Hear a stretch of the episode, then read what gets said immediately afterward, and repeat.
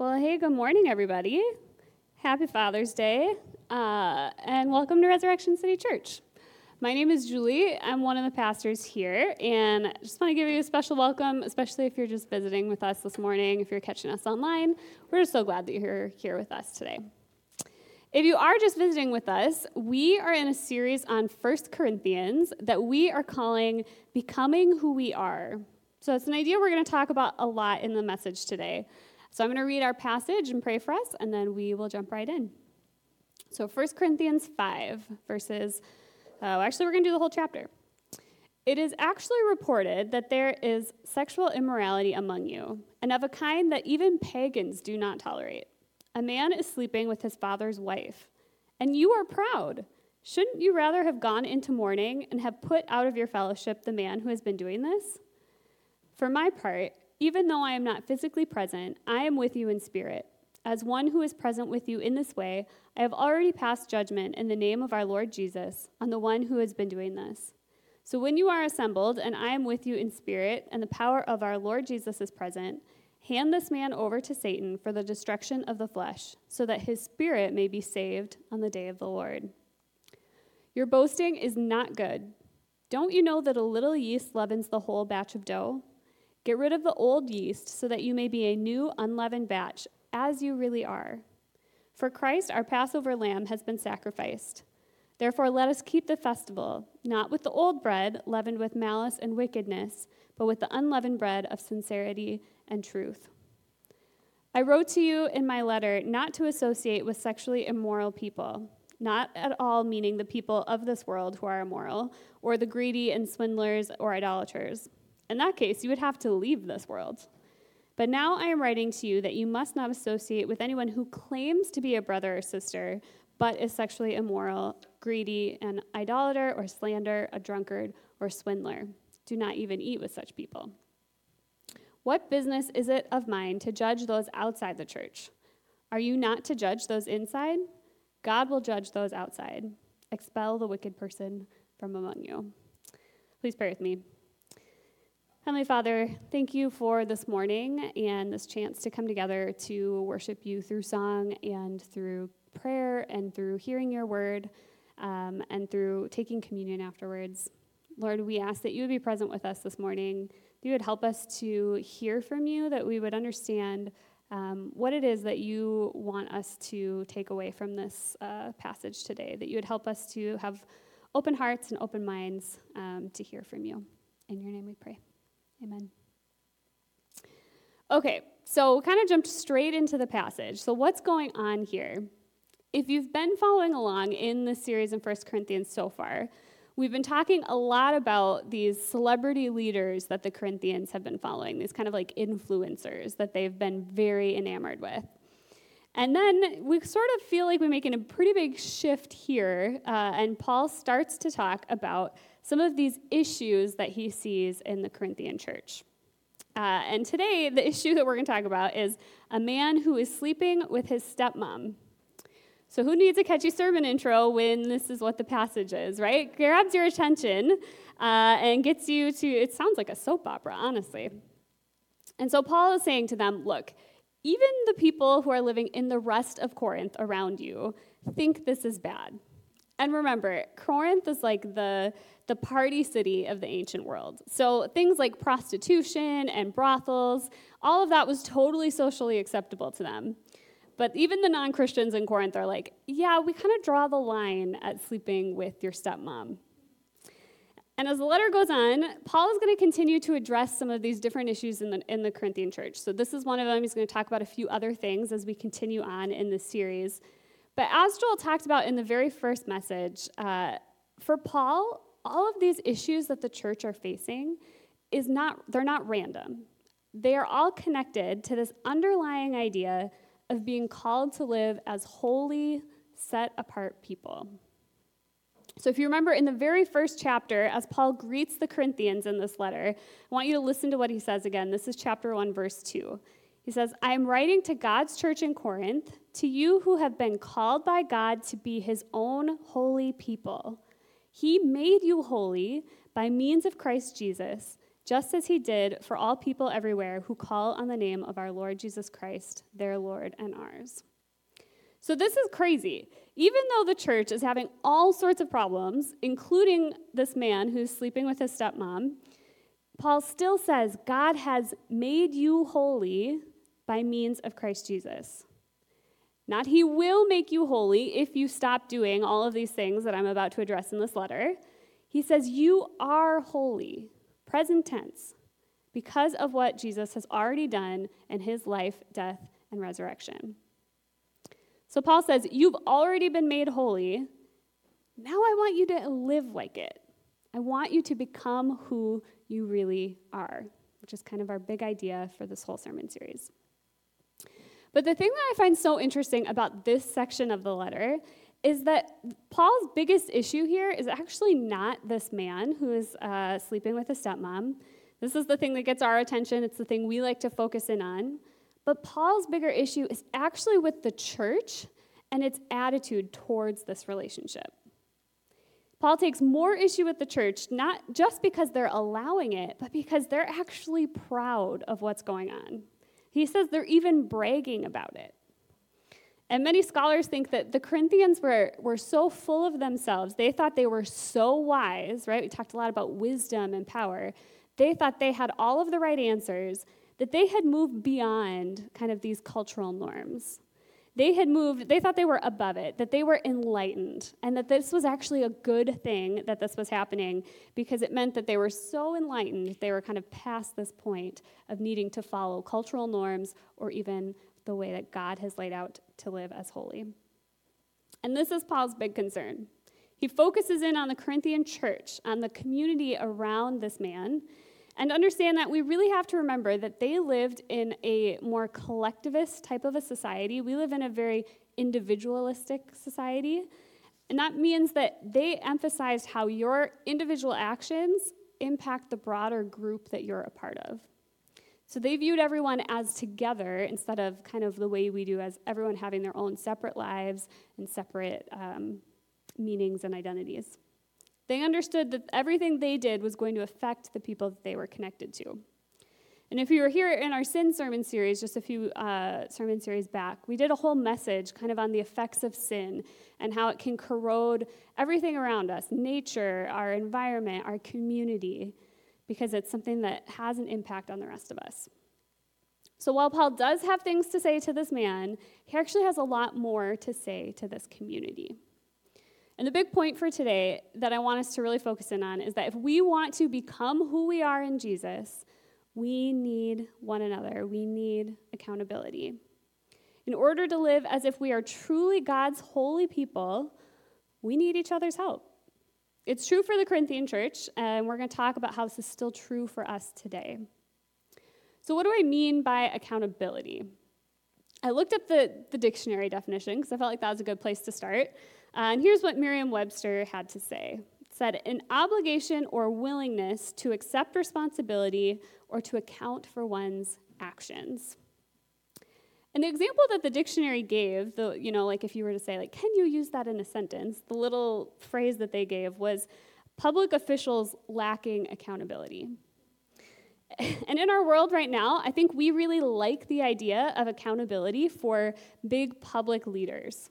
And I think this is a good thing, right? We should hold our leaders accountable. But when it comes to accountability in other areas, we can tend as a culture to shy away from that at least in areas that we might deem as personal. Right? We're all for people being held accountable for things that they say in public, maybe even things they say online, or maybe things they said online 10 years ago but have resurfaced. But people are less excited about the idea of holding people accountable for things in their present uh, personal lives, like their romantic or sexual lives, or how they spend their time or their money. For these types of things, we say, follow your heart, right? Do what seems right to you.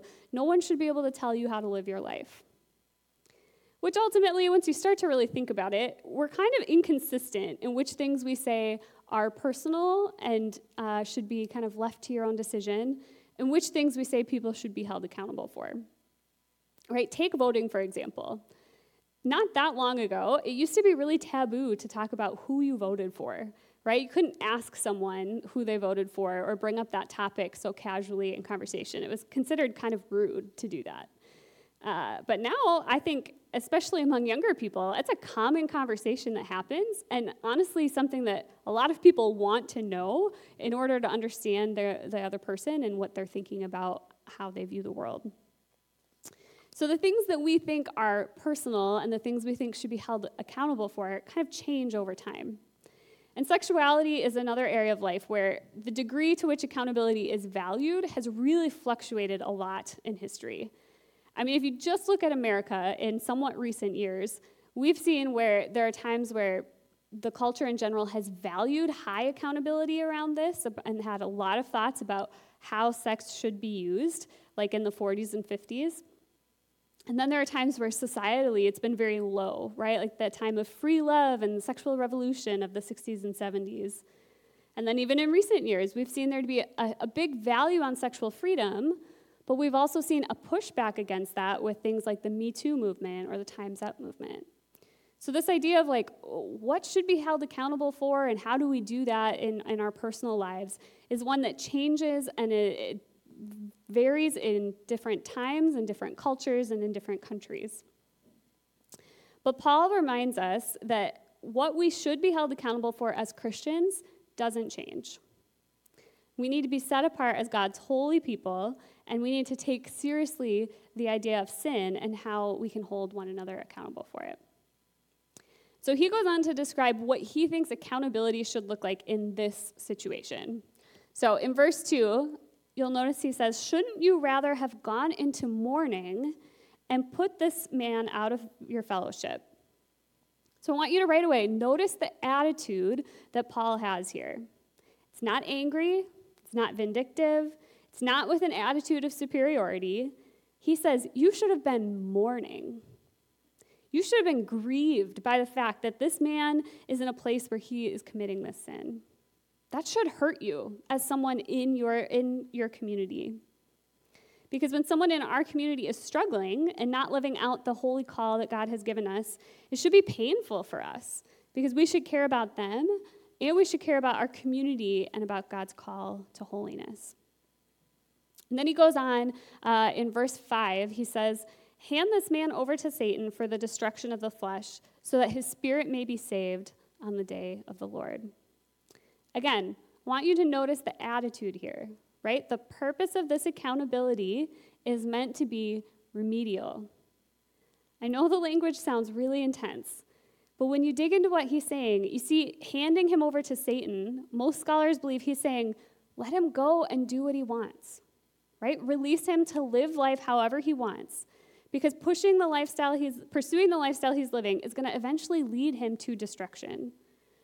But hopefully, the hope, the attitude behind this is that it will actually help him realize that what he's pursuing isn't fulfilling to him.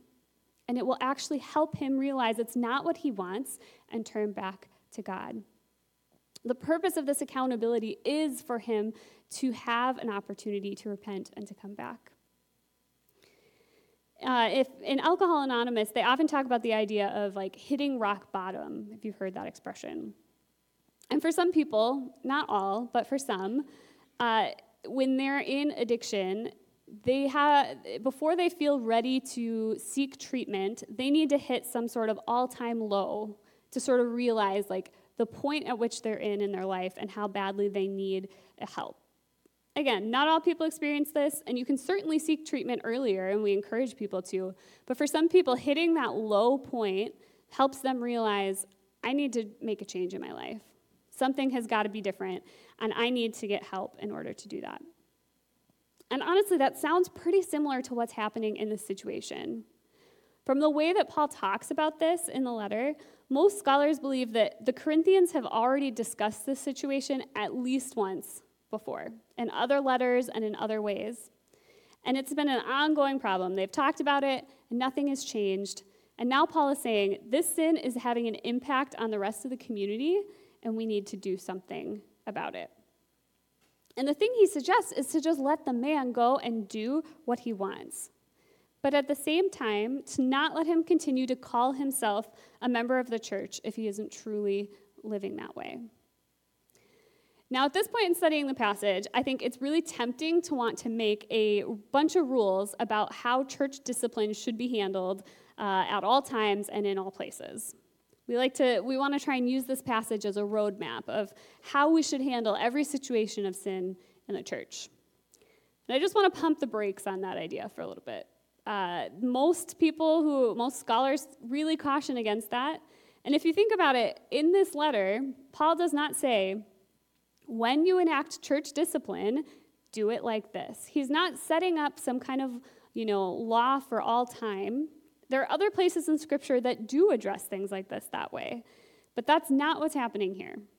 This is a letter from Paul to the Corinthian church addressing a very specific situation that we ultimately don't know that much about. We've got one side of the letter, one side of the phone call, so we don't actually know everything that's happening here. What we do know is that there are things that have happened up to this point. In other letters, there have been conversations, uh, and we, we know that there's something, there's an ongoing conversation here. But what we don't know is how those conversations went. We don't know how long this man has been following Jesus. We don't know how the sin is impacting the rest of the community. But we do know that he is a man who's claiming to be all in on following Jesus and yet he refuses to change his sinful ways. And Paul wants the Corinthians to know you can't have it both ways. This man is fooling himself if he thinks he can boast about his sin, not listen to the concerns of his community, and still actively follow Jesus. Yes, we're always going to have sin in our lives, right? Until Jesus comes back and makes everything completely new, we are all going to have sin that we struggle with. But you can't be aware of your sin and choose to actively move towards it and actively move toward Jesus at the same time. They're in opposite directions. Sort of like the expression, you can't have your cake and eat it too. Paul doesn't want the community to enable this man to continue to think he can do both. He can pursue his sin in full force and pursue God in full force. They're just in opposite directions. It can't happen. And if you remember from, again, going back to that first sermon that Joel preached on holiness, he talked about uh, how God's holiness is used as an example. He used the example uh, from the prophet Isaiah when he experiences God's holiness. So in this passage in the Old Testament, prophet Isaiah gets to really experience God. He gets to be in his presence, which is something that rarely happens. And as a result of that, an angel comes and does this really strange thing where he touches a coal to Isaiah's lips, and this removes the sin from Isaiah. So, as what we see is God's holiness and sin, they cannot coexist. They can't be in the same place together. So, a result of seeking God's presence, of being with Him, is that our sin needs to be dealt with. And the more that we seek God and the more we want to be like Him, the more we have a desire to get rid of that sin in our life because they're just incompatible, moving in opposite directions. And here's the good news is that God wants to dwell with us. Even though we are sinful, he seeks us out. Even though we're not worthy of his holiness, he comes to us through his son Jesus and through his spirit. We don't have to become holy before God will come to be with us. We become holy because God wants to be with us. And unfortunately, for this man in Corinth, it seems like he has experienced that at some point. He's known Jesus, he's experienced that, that God came to him, and now he's turning away from it.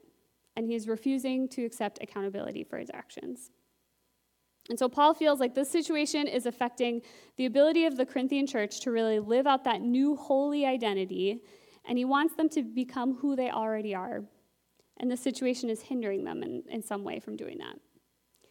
And we know all of this because we see Paul uses uh, an analogy in this section uh, about bread, of all things, but we'll, we'll get to how it all works. So, picking back up uh, in verse 6, he says, Don't you know that a, a little yeast leavens the whole batch of dough? Get rid of the old yeast so that you may be a new, unleavened batch, as you really are. For Christ, our Passover lamb, has been sacrificed.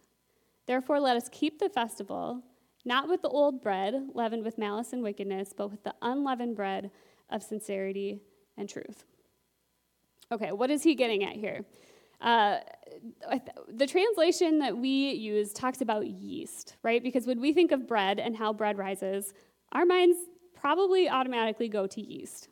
But that's actually not how they were making bread at that point in time. It was actually a lot more similar to the process of making sourdough. So, how many of you over uh, quarantine tried making sourdough? Anybody else? Okay, I've got a few. Um, I tried, but gluten free sourdough is no joke. um, one of mine turned out okay from the outside, but I think it, once I cut into it, I think uh, Paul Hollywood would have had some, some words for me about it being underdone. Um, but basically, how you make sourdough, if you didn't try it over, over COVID, is that you have like a sourdough starter, which is what I have this picture of this jar here. And you mix some water and flour and you let it ferment and over time i'm simplifying this and probably butchering how you would actually how this actually works scientifically but that starter is then what helps the bread rise. So when you make your bread dough you take some of the starter and you mix it with the other bread ingredients and then you let it sit and it rises and then you bake your dough. And so the word that paul is using here is actually not yeast it's leaven. And that word would be similar to our idea of like a sourdough starter. So you could think he's saying a little sourdough starter raises the whole batch of bread. And the thing with leaven and sourdough is that you keep it around, right? And you use it again and again over time. You have to feed it. When I was trying to get mine started, you have to like feed it multiple times a day and uh, it felt like I had like a Tamagotchi pet or something again, where it's like, okay, I have to feed you now and again and again. So you keep it around and you continue to feed it, and it continues to be able to be used to help make your bread rise. Now, I found a picture, I took a picture of the sourdough starter that I have. I will confess to you, I have not used that thing in over a year. So it's just been sitting in the back of my fridge. Um, and I, although I couldn't see any visible mold or anything, uh, it's pretty gross to think that that's just been chilling in the back of my fridge, fermenting and growing who knows what. And the picture that Paul is painting here is one of getting rid of the old leaven, the old sourdough starter, and starting with a new one, which is actually something that the Israelites did on Passover in the Old Testament. So he's referring back to something that happened to the Israelites in their history. So, a quick summary of what happened. Back in Moses' time, when the Israelites were enslaved by Egypt, right before God brought them out of slavery, right, did the whole parting of the Red Seas and everything, he called them to get a lamb and to make a feast, and to put blood from the lamb over the door, and to eat unleavened bread, because he was going to rescue them the next day, and they needed to be ready to leave. So they didn't have time to wait around for their bread to rise. So they were making it unleavened without the sourdough starter. And ever since then, they've been called to do the same thing every year to remember how God rescued them out of Egypt. And every year, they're supposed to get rid of the leaven and start over. And one scholar actually pointed out how this was an act of remembrance to remember what God had done for them. And it was also probably a health provision from God because over time, especially, you know, they didn't have refrigerators and it couldn't just stick it in the back like I do. Uh, these things can get kind of gross. They can grow bacteria and mold and all sorts of other things. And honestly, this is the reminder I need to go and just toss mine because I'm not using that again. But the imagery is one of God rescuing us and bringing us into new life. And getting rid of the old starter is a sign of that new thing that God is doing. It was this reminder to them of the new community that God had created when He rescued them out of Egypt. And for the Corinthians, they've just experienced something very similar in the way that they have been rescued from their old life of slavery to sin to new life in Jesus. Jesus is the new Passover lamb. He died for us, He shed His blood for us so that we could have new life, that we could be made holy, be set apart. And because of that, we need to get rid of the old sourdough starter. We need to get rid of our old way of living and start fresh. So it's a really, Paul's kind of going for a pretty complex metaphor here, but I want to really see if we can see the main point, right? He's saying this man is living in his old ways. The way of life he had before he was made new in Jesus. And that's not okay because we've been made new and we need to leave behind our old sinful patterns and move forward to new life. We need a clean break. So imagine this if I cleaned out my sourdough starter jar and started over, but then as I was making my, my new loaf of bread, I put a big old scoop of the moldy, gross, year old sourdough starter right in the middle of the bread dough. That would be pretty problematic, right? I'm not, I don't want to eat that kind of bread. And so note what Paul says here in verse 7. He says, Get rid of the old yeast so that you may be a new unleavened batch, as you really are. For Christ, our Passover lamb, has been sacrificed. Paul's saying, You've already been made new. This is who you are. Now just throw away the old starter. Live as a new creation as you really are because Jesus has sacrificed himself for you so that you could be made new. Now live in that identity. It's not saying you have to earn the identity by changing your behavior, but adding in the old ways you practiced before knowing Jesus just doesn't make any sense. It's like adding the old moldy sourdough starter into the new loaf of bread. And because they recognized the connectedness of the community, how one person's actions would impact the rest of the community, he saw this man's actions as old leaven, old sourdough starter. And the church needed to start new if it wanted to live in its holy calling. Now, again, he's not saying to treat every situation like this. But what he is saying is that we all need to put off our old ways.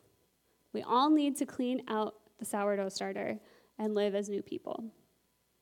And Paul actually talks about this in other letters that he writes to churches as well. We see the same idea in Ephesians 4, where similar uh, topic of throwing off the old self and putting on a new way of being.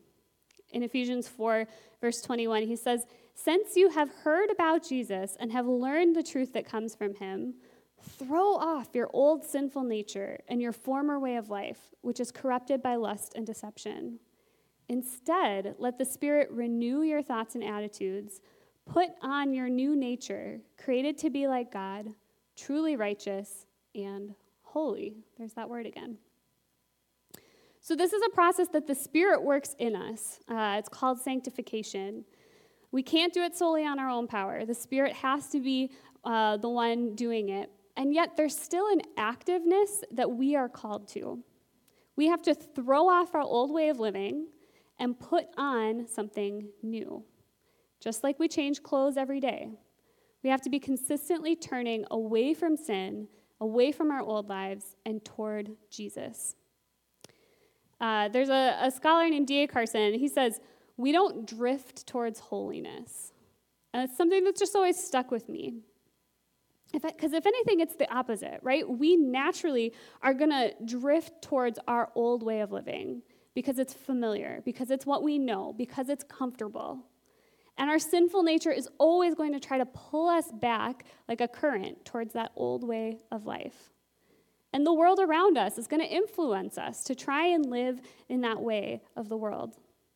So if we want to live as we really are, to live holy like God has made us, we have to actively choose to move towards holiness as a response to what God has done in our lives.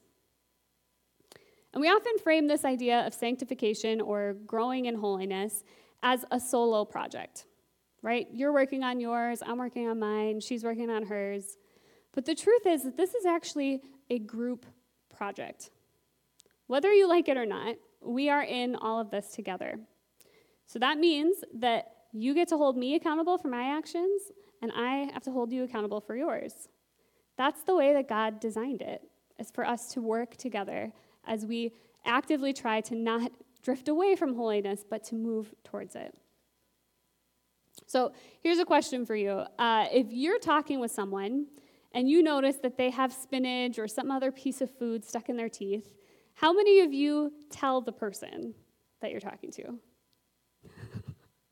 wow, we are definitely a bunch of Midwesterners. Um, I sometimes do. I will admit I'm not always the best at it. Sometimes I don't. But if you were to ask me if I wanted someone to tell me that I had food in my teeth, the answer is always yes. right? I would want to know if I'm walking around and smiling and talking with a big hunk of spinach hanging out in my teeth. I would rather take the two seconds of embarrassment of you telling me, someone I know, someone I know cares about me, telling me that I have food in my teeth, than the embarrassment of getting home later and looking in the mirror and realizing I've been spending my whole day out with food stuck in my teeth. And the truth is, that we all have spiritual spinach stuck in our teeth. We all have ways that we can grow in holiness. And there are probably some in your own life that you're aware of and that you're working on. And there are always going to be things that you're unaware of as well. Because we're human and we have blind spots, and there are going to be things that we miss. But the people around us, they're, they're aware, whether you want them to be or not. Uh, if people are close to you in your life, they know those areas that you can work on.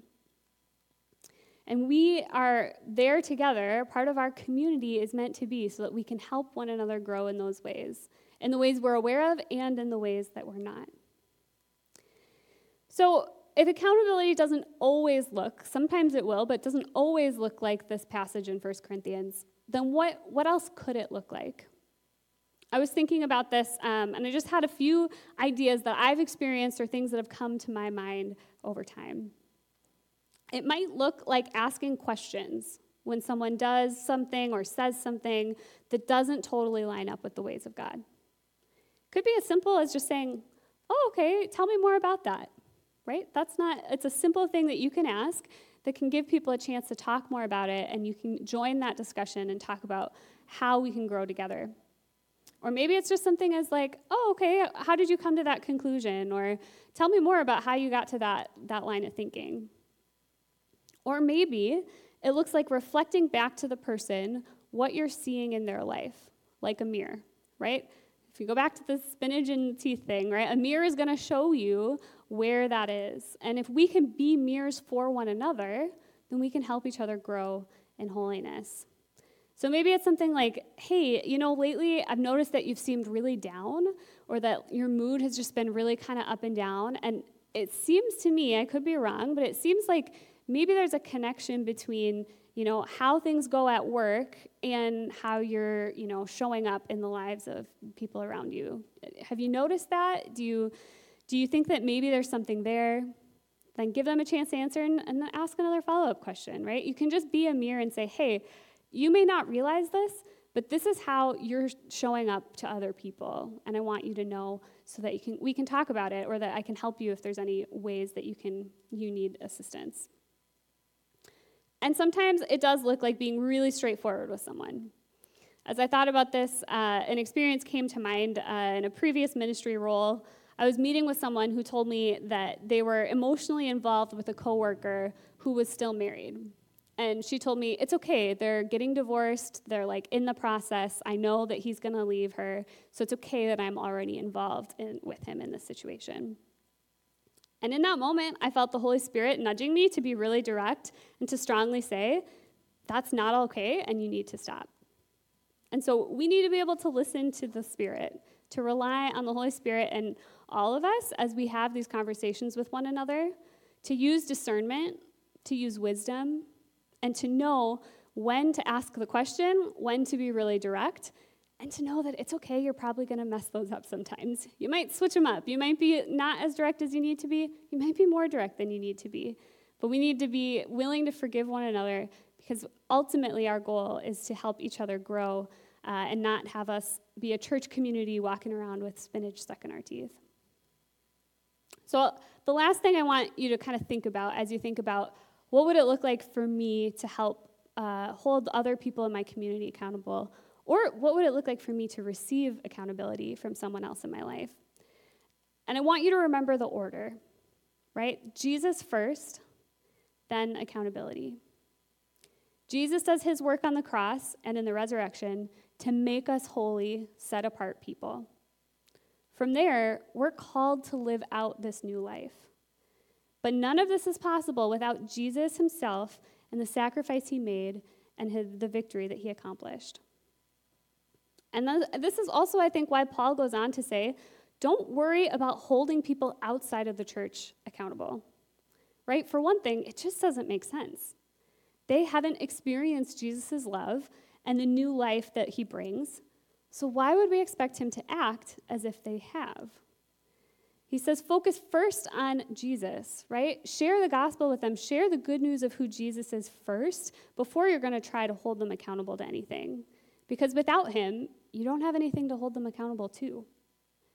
And he says, don't worry about the rest, right? He says, when you try to judge others, you're actually playing God.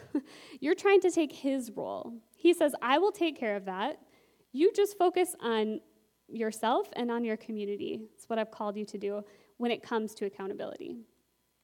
And I think this was where we get really tripped up because it's a lot easier to judge the people outside of these walls than it is to have the uncomfortable conversations with people inside it. And so even when you're but even when you're talking with someone in the church and holding them accountable, remember Jesus comes first. The good news of who Jesus is is the first thing we need to be mindful of with the people who already know Jesus, they need that reminder, right? They need to be called into that life of living as holy, set apart people. I think about how much it impacts me when someone calls out something in my life and says, Hey, I can really see this in you, right? I can see that you are, um, you know, fill in the blank of some kind of like compliment that you're looking for, right? Like, I can see that you're really great at welcoming people, right? Then the next sun- Sunday that you're on the welcome team, you're going to be thinking, yeah, I'm really good at this. I need to live this out, right? I need to, to follow through on that. And I think when we start with reminding people, hey, this is who you already are in Christ, you are holy because of Him. Now I'm, I'm calling you to live like that. I'm calling you to, to step into that and live that out. I think that's much more powerful than showing up and just trying to enforce a bunch of rules or say, hey, you can't do that because it's wrong right? It's much more motivating to hear who you already are and to step into living that way. So I know that these conversations can be uncomfortable. I know that the idea of accountability can be uncomfortable. But I think truly this is the way that God has put us in community together so that we can move towards holiness uh, and live that out as a community.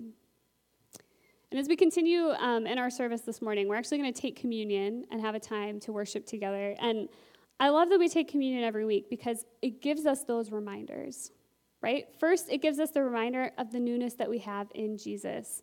Through the death of the Passover lamb, right? We're remembering that. We're celebrating getting rid of the old sourdough starter and starting our new life. But it's also a reminder that we are a community, right? We all take from the same loaf. We all come together to take communion. It's not just an individual act, but it's something we do as a community to remind ourselves that this is a community project. Following Jesus is something that we are meant to do, not on our own, but as uh, a church together.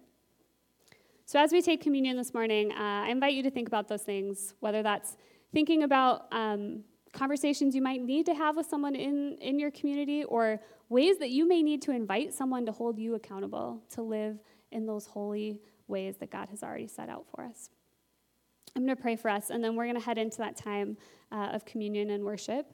There's also going to be someone in the back uh, to pray for you. If you have anything that you want prayer for, again, community project. We don't need to just pray for ourselves on our own. We can ask others to join uh, in that as well. So, encourage you to take advantage of that uh, as we head into this time. Uh, please pray with me as we transition. Heavenly Father, uh, we thank you for the work that you have done on the cross and in your resurrection to make us new, to set us apart, to give us this chance to live uh, in the calling that you have set out for us. Lord, I, I ask that you would remind us that, that that is how you approach us with love, with a desire to be present with us, uh, with a desire to have community with us and with, uh, with our community not as someone who is angry, not as someone who is vindictive, but as someone who truly loves us and wants us wants the best for us. And Lord, I pray that also we would we would see our community that way. You would help us to um, not be afraid to show our true selves to one another, but to be open and vulnerable and invite the uh, group project of accountability as we all work towards living out the true identity you've already given us. In your name we pray. Amen.